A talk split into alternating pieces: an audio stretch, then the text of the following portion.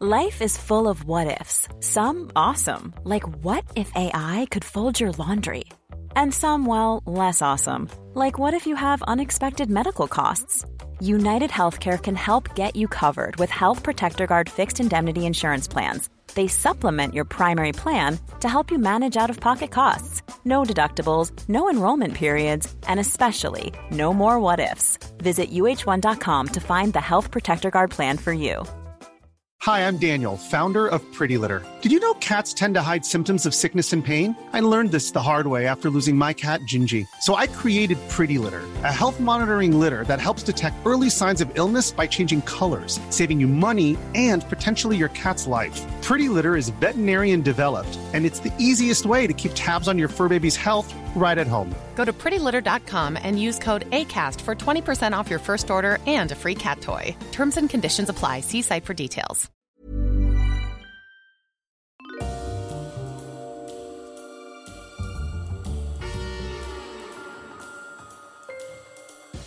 Ladies and gentlemen, welcome to Histories of the Unexpected, the show in which we demonstrate how everything, simply everything you can possibly think of, has a history. Like cabbage, wire, and sky. Ooh, cabbages. I love the idea of doing something on cabbages. Uh, or we could do red, white, and blue, yes, no, or maybe, which is a slight variation on my theme in that I didn't have time to think of any rhymes. But what I think we should be doing, Sam, since what is going on in number 10 Downing Street at the moment, I think we should be doing the history of truth. I think we should Yes, do or tr- idiots. Truth. that would be another one. truth is good and corpses. I think tho- Yes, those okay, should be our next ones. Truth and corpses. But of course, this is to monstrously digress as ever, because what we will be doing is following the links in our minds as we come across them, explaining how those histories link together in unexpected ways. Who knew, for example, who knew that the history of bees is in fact all about medieval beekeeping, beeswax candles, and changes in medieval religious practices. It's also about the superstitious practice of telling the bees, whereby individuals inform the bees of births and deaths in the family in order to prevent bad luck. In other words, it stopped your bees from dying, allegedly. It's also all about the usefulness of bees in medieval Muscovy. Who knew that, Sam Willis? Did you know that?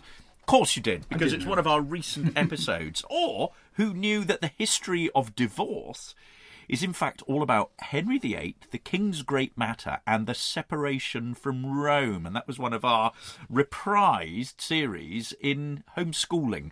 Absolutely, all very enjoyable indeed. Uh, let me tell you who is who is my fellow presenter. It's as simple as that. Well, if history were a nice juicy vein pumping blood around the present. Filling it with energy and vim, this man would be, well, not just any old insect, but a blood sucking parasite of the finest order, the chief agent for transmitting knowledge of the past to the present, resulting, no, not in the deaths of millions around the world, but in their education, amusement, and entertainment. He is the great historical flea of the present. He is Professor Extraordinaire of Early Modern British History at Plymouth University. He's James Daybell. Hello, James. Hello, Sam. Even the mention of that is making me want to scratch, really, which remi- reminds me of our history of the itch, which I think had Yep. some sort of flea mm. flea-like stuff in it. But you may well be wondering who is that unattributed but very decorous voice so ably helping Daybell co-pilot this very episode? Well, let's just say that if he were a flea related historian, a very uh, tenuous link here, but uh, if he were a flea related historian, he'd only be the historical equivalent of the great poet and theologian John Donne, he who penned the poem The Flea, a man whose work was highly thought of at the time as it circulated in manuscript during his lifetime, and who grew in fame once it appeared in print, whose poetic powers render so tenderly the most close and personal of feelings, and whose influence was felt centuries later in places far, far away. Yes, you've guessed it. It's the famous historical adventurer himself, Dr. Sam Willis. Do you like being compared to John Donne? Very much so. He's Excellent. Would, would be uh, would be top of my list of people I'd like to be compared Oh, to. Um, brilliant. Very good indeed. Um, So the flea, James. This was inspired by you. You wanted to do the flea because you saw a flea dressed up or painted or something. Well, I want to start because I've got so obsessed with this new book, Steve Roud's uh, Penguin Guide to Superstition. I wanted to start before I start talking about my trip to Oxford, but I wanted to talk about uh, cuckoos and fleas, and this is all about good luck.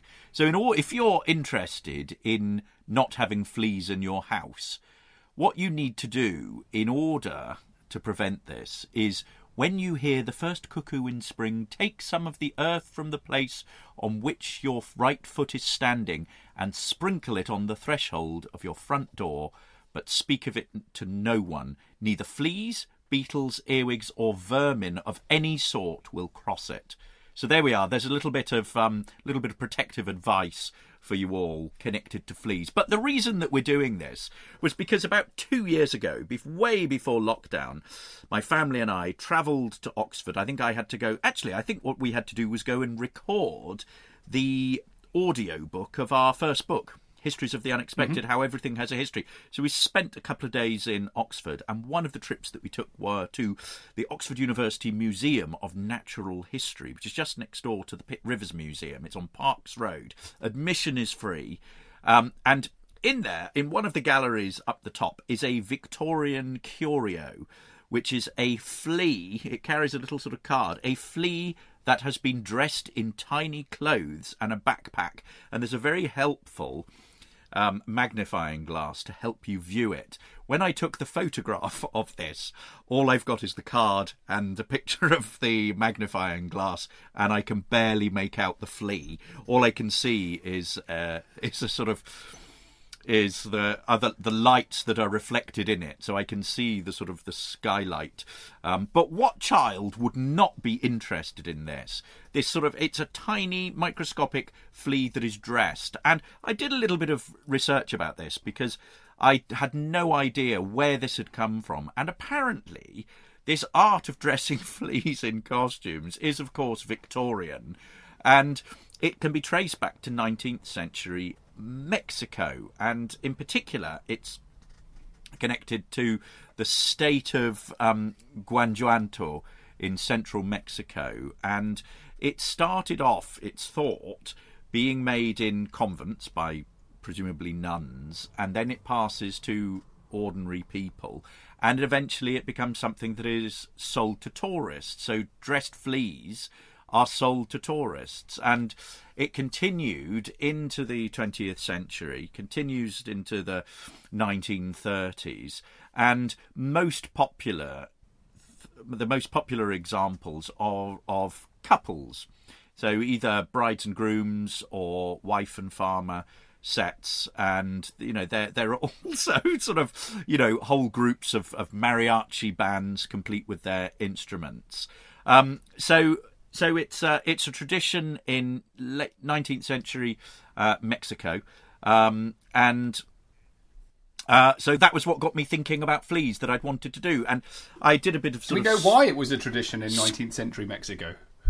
Do I know why it was a tradition in 19th Yeah. century Mexico? Uh, because it was, I suppose, it was um, it- a form of entertainment. It became something that you could sell and make money out of when you sold it to It's clearly a challenge, isn't it? Because of, But- of the microscopic nature of it. It is, but it's seen as it's seen as a highly, you know, highly difficult art, but also Hmm. one that is entirely useless. So the um, the the the, the the diplomat and poet Octavio Paz described it as if we do not produce mass produce products, we vie with one another in the difficult, exquisite, and useless art of dressing fleas. But there are there are examples in museums around the world. For example, in the Carnegie Museum of Natural History in Pittsburgh, in Pennsylvania, there are three sets of these fleas that they acquired in the 1930s that people donated, and they're part of they're seen they're they're part of their sort of ethnographic collections, but also their historical dolls. So I suppose they're a sort of bizarre sort of you know miniature doll. But yes, I, I just- I ju- it I is just weird, isn't it? Isn't it weird? And, um, tiny. It's absolutely extraordinary. Aren't Um, they? And they've got proper little hats, proper little clothes and Yes. dresses. Um, they're really remarkably well dressed. I wonder how they get them to stand upright. But the so I you can't do this without a significant uh, magnifying device, surely. So um, to do it, you mean you've got to have the money and the resources and the time. So it's surely a status thing to, and, and a skill thing as well. So it's not just it's not just anyone can do this. You have to have an immense amount of time, a kind of an appreciation of the absurd, and also um, the money to get a get a magnifying glass and tiny pliers. I should think. Yeah, I mean, it reminds me a little bit of like of writing your name on a grain of rice. And Yeah. so, so, and I imagine Daybell would be difficult. Dave- It's a bit Ja- long. James Richard Tyrrell Daybell would be even more difficult, which is in fact my full name. Um, but yes, that would be. But I imagine it's not a sort of. St- I imagine it's not a sort of an elite thing. I imagine No. once you've got the sort of rudimentary tools, um, you, you you know ordinary people would have been able to do it. But you've got to think about how small a flea is. It's microscopic, and if you compared it to a say a penny in your pocket, it, you know it, you're looking really sort of minute. You know, less than a millimeter probably. Yeah, I mean, I'm looking at a picture here where the um, the dressed flea is smaller than a the, a match head, oh, wow, basically. that's tiny. um, yeah, super super tiny. Um, wonderful stuff, James. Well, that's why we're doing Um, this, and I'm going to go on and talk about flea circuses next. After that, Ah. I know. Um, nice. I, I, I might. Um, John Donne, obviously. I think we need to deal with John Donne. Oh, Do yes, you, go do you, were you going to Were you going to, to, to regale everyone with the poem "The Flea"? I was going to regale everyone with the poem "The Flea," which is br- brilliant. I'm a big, big John Donne fan. Uh, not least because he's one of those extraordinary poets who, during his lifetime, was appreciated, as I said in your introduction, by a small group of people. He, he's a coterie poet, uh, as Arthur Marotti famously said and wrote about in his book, John Donne, Coterie Poet. So he circulates in manuscript, so he's appreciated by a very sort of elite group of poetic connoisseurs. And only only sort of after he died does his does his poetry get into print and circulate. Then, strangely, in the 18th century, goes out of fashion a bit, and it's not until the beginning of the 19th century that he's really sort of rediscovered. But the the flea, yeah, is an extraordinary. An extraordinary poem. Would you like me to read it, having given that little Yeah, well, uh, let me just just say a couple more things about John Donne to give people a bit more context. Um, so, 1572 uh, was when he was born. At some point, we're not entirely sure. Died in London in 1631. What an interesting time to live, James. End of the 16th century, beginning of the 17th century. Uh, he ended up being Dean of St Paul's Cathedral, which is no mean feat. Um, but that, of course, was the, the St Paul's before the, the, the Christopher Wren one we have now. It's the St Paul's that was burned down. Um, his mum, he's come from a well-known family. His mum was a direct descendant of Sir Thomas More's sister, so there are there are connections there to some very powerful people indeed. Um, I was quite interested that he attended both Cambridge and Oxford, which is uh, no mean feat. Uh, but he couldn't take a degree from either university because he was a Roman Catholic. Um, and he was required to uh, to um, swear an oath of allegiance to Queen Elizabeth if he was going to get a university degree, which he couldn't do because Elizabeth was a Protestant, and I did not know that. Thought that was that was fascinating. Um, he also uh, wasn't just sitting around writing poetry, doing nothing. He was involved in a privateering expedition against Cadiz in 1596. That was all in the aftermath of the Armada in 1588. Um, he sailed with Sir Walter Raleigh and Essex to um, the Azores, um, hunting for Spanish treasure ships. So a man really um, kind of in the in the forefront of Tudor society, much more so, James, than I thought he was. Um, and I mean, he's he's he's known as the, the I, I think it's probably fair to say the best the best love poet of anyone writing in English. I would say. Uh, Shakespeare would be, a, probably No, a, I think sort of better a than. rival. Think- Oh, let's just I see, think- shall we? Is this is this cue for a rendition of the Flea by John Donne? I, I think you should do it, James. Your your your lovely deep voice and measured tones. Okay, okay, no pressure. Mark. So this is John Donne, the Flea. Mark but this flea, and mark in this how little that which thou deniest me is. It sucked me first, and now sucks thee, and in this flea our two bloods mingled be.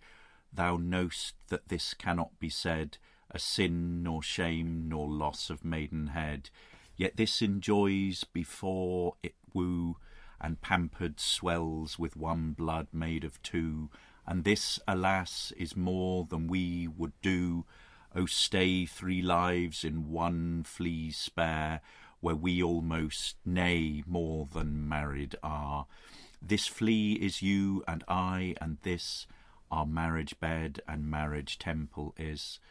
Though parents grudge and you we're met, and cloistered in these living walls of jet, though yous make you apt to kill me, let not to that self murder added be, and sacrilege three sins in killing three. Cruel and sudden hast thou since purpled thy nail in blood of innocence, wherein could this flea guilty be, except in that drop which it sucked from thee? Yet thou triumph'st, and say'st that thou find'st not thyself nor me the weaker now. 'Tis true, then learn how false fears be. Just so much honour, when thou yield'st to me, will waste as this flea's death took life from thee. That's beautiful, isn't it, Sam? Wonderful stuff, um, and very well read as well. Uh, it's it's it's a fantastic a fantastic little poem. It takes several readings to really get your head around it. But in principle, what you're going on here is you've got a flea has bitten a young man and then has jumped on to uh, the woman that he's trying to seduce, and it's begun to bite her. And the man sees it as an opportunity. Um, for more seduction, he points to the flea and he remarks that what it's done is it, it's mingled their bloods, uh, innocently so, which he claims is no more than sexual intercourse does, which I think is interesting as well because that it also reflects the Renaissance belief about um, what actually happens during sex. But at the same time, it's more than than she will uh, allow him. Um, it's a it's very clever. It's um it's an entertaining example of seduction in the Tudor period. Um, J- James, do you think someone could win your heart with an analogy drawn from a flea? I think they pro- my wife could. Yes, absolutely. That's interesting. I wonder. I wonder. Um, my, I think if we asked a lot, I'm going to go out on a limb here. I think if we asked a lot of people that, they might say no. Um, I think they that, might. Actually, I think they might say no. They might say no, um, which I think is actually the whole point behind this this wonderful little poem. And and it's not a serious attempt to win someone's heart by using the analogy of a flea because it's a bit gross and it's a bit insecty um, and a bit parasitey. But if you see it as a, as a game um, in which no one's taking it seriously, that it's not a kind of a serious attempt at seduction, um, then I think you, you you probably get more to the heart of what this poem is, and perhaps you need to read a, a few more other John Donne poems to see how he can um, he can approach this subject seriously. Uh, and this is definitely not serious, um, but it doesn't mean uh, that it's less important. And I think it's because it's not serious that it's such a, a wonderful poem because it's um, it's evidence of, of, ingenuity and wit, as well as seduction in the Tudor world. So, James, there you are. The flea as uh, ingenuity and wit in the oh, let me add a little more. Let me add, add, a little more academic gloss to that as well. I think part of it is so. So I think that that image of the sort of mingling of bloods is a very sort of common trope, as you say, for sexual intercourse in the Renaissance period. But I also think there's there's some of Donne's religion going through there. So you know we're getting at the sort of the the Christian imagery of the Holy Trinity, the Eucharist, the sacrament of marriage that's there.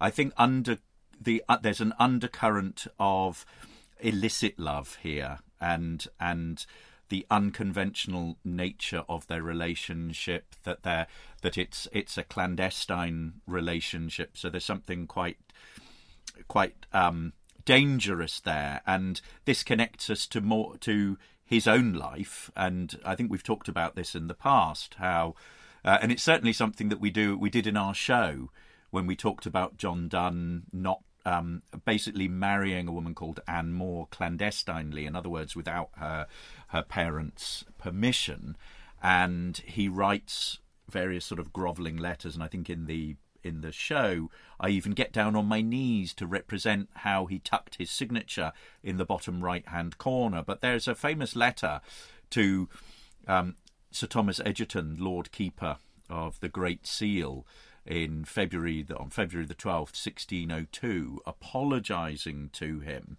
Um, and asking him to lessen that correction which your just wisdom has destined for me. So he's basically writing for an apology, and I'll just read you a little extract from that letter. To the Right Honourable, it's addressed to the Right Honourable, my very good Lord and Master Sir Thomas Egerton, Knight, Lord Keeper of the Great Seal of England. To excuse my offence, or so much to resist the just punishment for it, as to move your lordship to withdraw it, I thought till now were to aggravate my fault. But since it hath pleased God to join with you in punishing thereof with increasing my sickness, and that he gives me now audience by prayer, that emboldeneth me also to address my humble request to your lordship that you would admit into your favourable consideration how far my intentions were from doing dishonour to your lordship's house. And so he goes on and on and on. So I think that's another way of reading it. I also think there's a connection with later poetry. So Donne becomes, you know, by the um, I suppose it's the beginning of the 19th century, so by the 1800s, he's come back into fashion, having been out of fashion. And there's a connection between his poem on the flea and First World War poetry. And it's not, it's not, what's interesting here is that his poetry gets published in an Oxford University Press edition in 1912 by the scholar and critic Herbert Grierson. It's a two volume edition, and you can see echoes of it in a poem by Isaac Rosenberg called Louse Hunting.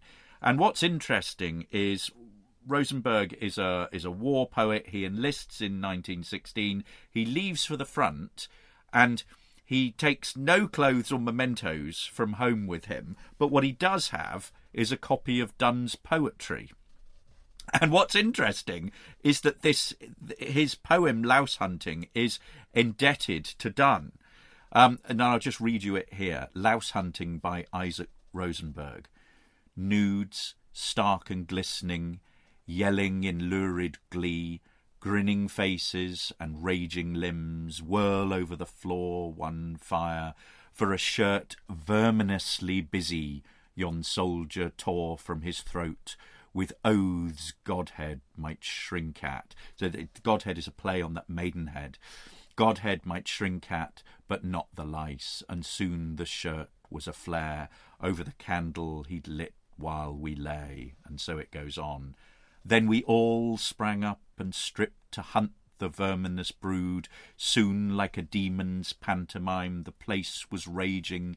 See the silhouettes agape see the gibbering shadows mixed with the battled arms on the wall, see gargantuan hooked fingers pluck in supreme flesh to smutch supreme littleness, see the merry limbs in hot highland fling, because some wizard vermin charmed from the quiet this revel, when our ears were half lulled by the dark music blown from sleep's trumpet. That's incredible poem, Sam Willis. Mm, very beautiful. Goodness me. Um, I found a great. We talked about you know uh, uh, fleas as as metaphors for love, but there's there's a great deal of the history of fear around fleas and, and certainly annoyance. I found a lovely little letter here from uh, 1866. Um, Probably no annoyance from purely natural causes is so vexatious as that caused by fleas. Some districts are by them made almost unfit for human habitation, totally unfitted for human comfort. We have read one of Judge Haliburton's volumes of the Yankee Clockmaker, in which Sam Slick stated that a common herb was a specific against their attacks, but through a strange perversity he neglected to say what it was. We believe it is the common pennyroyal, the oil of this herb, or if that is not readily obtainable, an infusion of the herb in water will banish the pests. We hope some of our readers will give it a stronger test than circumstances have enabled us to do, and let the readers of the Scientific American know the result. So there we are, a letter to the Scientific American in 1866. And it raises this question of um, getting rid of fleas, um, fear of fleas, concern over them, them being irritants. Now, um, a key part of this is obviously the link between fleas and disease, particularly the plague. Um, and it's well known this, we've talked about it before uh, when we did our homeschooling on rats, actually. Um, and it's the movement, movement of rats and plague. But there are a couple of interesting aspects I wanted to bring up here, which I've not talked about before. One is this the role of technology and movement in relation to diseases. So, um, if you think about what goes on in the 1860s, 1880s, you've got the invention of steamships, you've got the invention of railways as well. And so you've got people travelling around the world much more easily, much faster than they ever have before. And that, of course, leads to a huge growth in uh, the transmission of diseases. So, yes, you've got the, the, the, traditional slow ways of doing it, whether it's by on foot or by cart or whatever it might be, in coastal sailing craft. But suddenly, with these, um, there's this huge change in transport that it, it really does fundamentally alter the speed at which disease is sent around the world. And this is all believed to link to an outbreak of plague in Bombay in 1896. Now, another important point about this also is that the, the fleas, are often, fleas are often associated with rats. But actually, it, it became known that um, fleas could survive for quite a long time, actually up to 50 days, um, on their own. They didn't need to be uh, on a rat, but the rat as a host, and they'd travel in bundles of clothing and blankets, whatever it might be. So what you've actually got here is the it's the the, the movement of humans was fundamental to um, the transmission of the plague because of them carrying the fleas with them. It wasn't just about rats, which I think is really interesting. Now, the association with the rats and their fleas is also interesting because um, it, it, was it was so thought so clearly that the link between the fleas and the rats means that um, uh, there was a, a, belief that uh, these diseases broke out in particularly unsanitary conditions in slums. And that meant that, the belief was linked with an element of racism. It was to do with who was living in poorer conditions, what type of housing they were living in, and um, the link there was quite clear, and it meant that the, the, the, the, belief of how these diseases spread around the world was very much tinged with racism, um, simply because of the link with uh, uh, sanitation and living conditions, and um, the belief of. There's never been a faster or easier way to start your weight loss journey than with PlushCare PlushCare accepts most insurance plans and gives you online access to board-certified physicians who can prescribe FDA-approved weight loss medications like Wegovy and Zepbound for those who qualify. Take charge of your health and speak with a board-certified physician about a weight loss plan that's right for you. Get started today at plushcare.com slash weight loss. That's plushcare.com slash weight loss. plushcare.com slash weight loss. Uh, of fleas only breeding where there were rats, but in fact it was different to that, and the humans themselves were responsible. So I love that little take on it, James. Oh, ho, ho, ho. excellent, Sam. Now I want to take us to flea circuses. Have you ever heard of flea circuses? Yes, I have, absolutely. I, I, I struggle to actually tell you what it was, though. Oh, well, flea circuses. Well, modern day flea circuses are indeed a sham, Sam Willis. They are, mm. they're electronic, they're mechanical, and they're pretending to be, you know, little fleas performing when in fact they're they're sort of mechanized things and in fact what makes them so exciting is in fact the people who are the front man for it. But if you go back in time, go back to the Victorian period, although you can trace it back slightly earlier to the late 16th century, but the Victorian period, um, you see the emergence of flea circuses, which, as you can imagine, are actual circus sideshows where people had trained fleas to pull carts to perform various sort of uh, various feats, um, miniature cannons, all of it walking tightropes, um, playing, in, would you believe, playing in orchestras. And this all starts with a man called Louis Bertolotto, who is thought to be the first person to start this. He's an Italian impresario, and he advertised his, and I quote, extraordinary exhibition of industrious fleas, which was on Regent Street in London. And this was the first one of the first shows to show performing performing fleas. Um, and we in fact have one of the uh, flyers from it, from a, a slightly later one, but um, and it is said to be patronised by Her Royal Highness Princess Augusta, by the nobility and gentry. It's a reopening of the extraordinary exhibition of industrious fleas, performing most astonishing feats, the whole different from last season, at number 238 Regent Street, opposite Hanover Street. I Bertolotto, sensible of the distinguished patronage which uh, attended his efforts last season, and desirous, if possible, to increase it in the presence by the exhibition of such objects, blah blah blah blah blah. He and then he advertises the following programme, which includes the siege of Antwerp, representing the fort besieged and defended by fleas. Um, a ballroom in which two fleas are dressed as ladies and two gentlemen dancing a waltz. A royal mail coach drawn by four fleas, completely harnessed. The coachman and the guard also fleas, uh, the former holding the reins and whip in hand, belabouring his floor. Um, I can't quite make that. Chestnuts.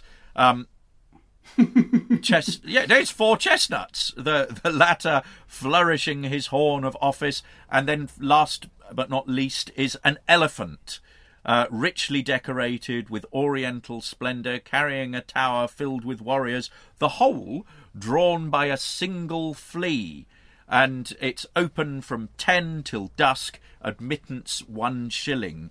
Evening parties attended the History of the Flea by L.B. to be had at the exhibition room. So, absolutely extraordinary. Now, what you might be thinking is how on earth does this work?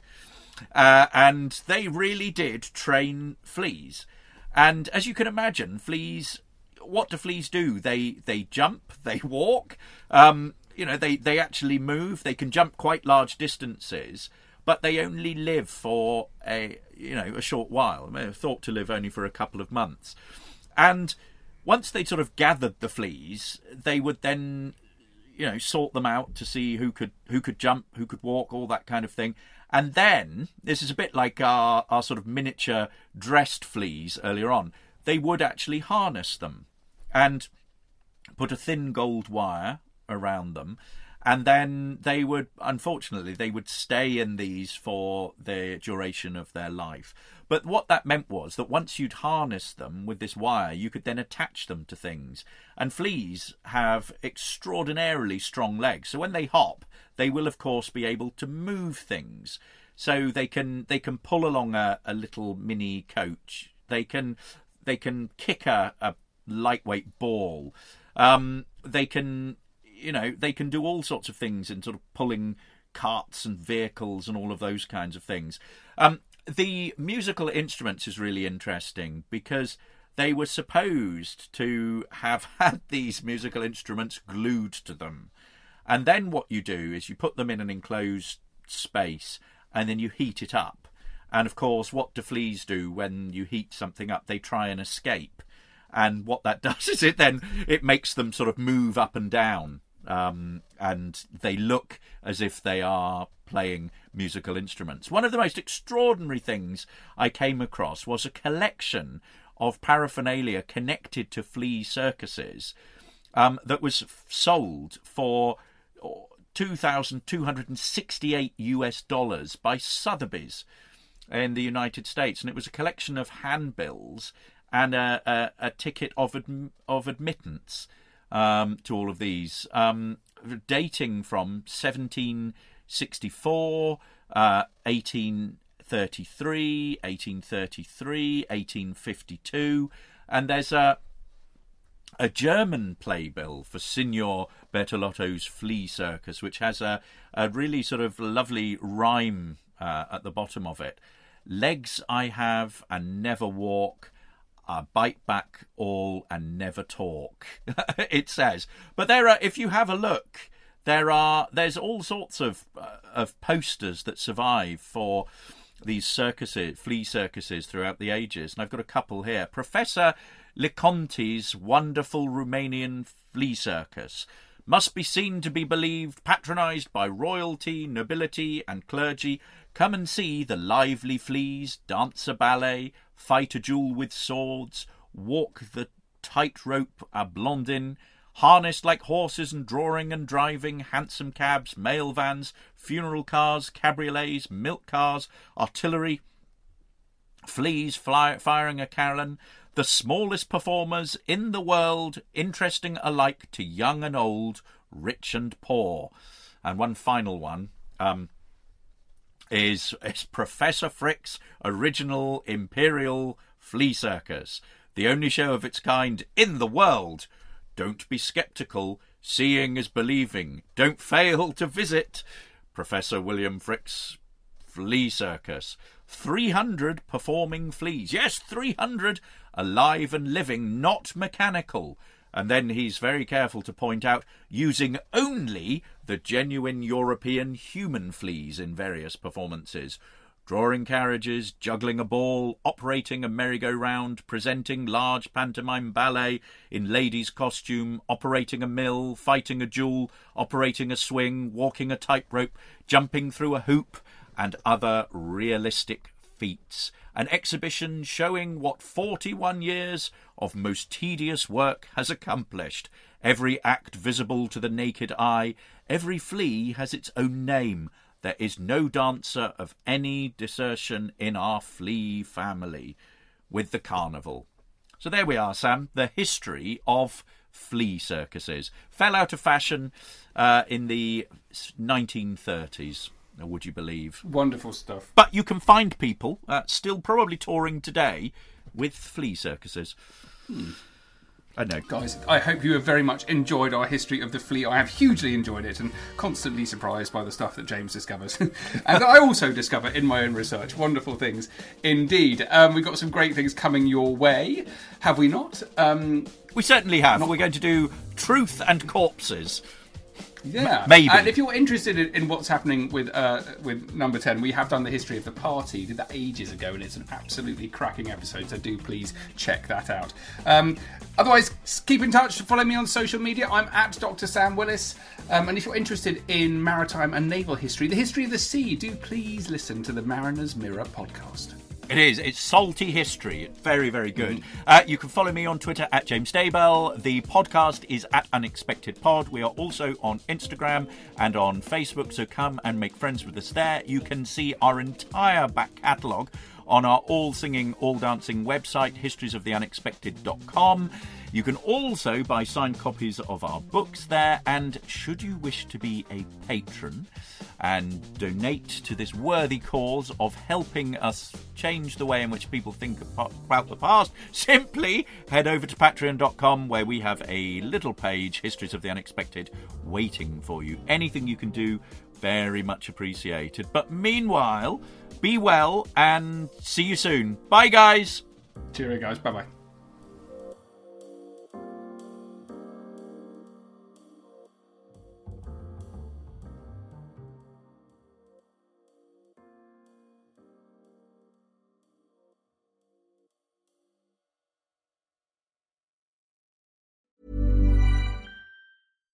Hi, I'm Daniel, founder of Pretty Litter. Cats and cat owners deserve better than any old fashioned litter. That's why I teamed up with scientists and veterinarians to create Pretty Litter. Its innovative crystal formula has superior odor control and weighs up to 80% less than clay litter. Pretty Litter even monitors health by changing colors to help detect early signs of potential illness. It's the world's smartest kitty litter. Go to prettylitter.com and use code ACAST for 20% off your first order and a free cat toy. Terms and conditions apply. See site for details.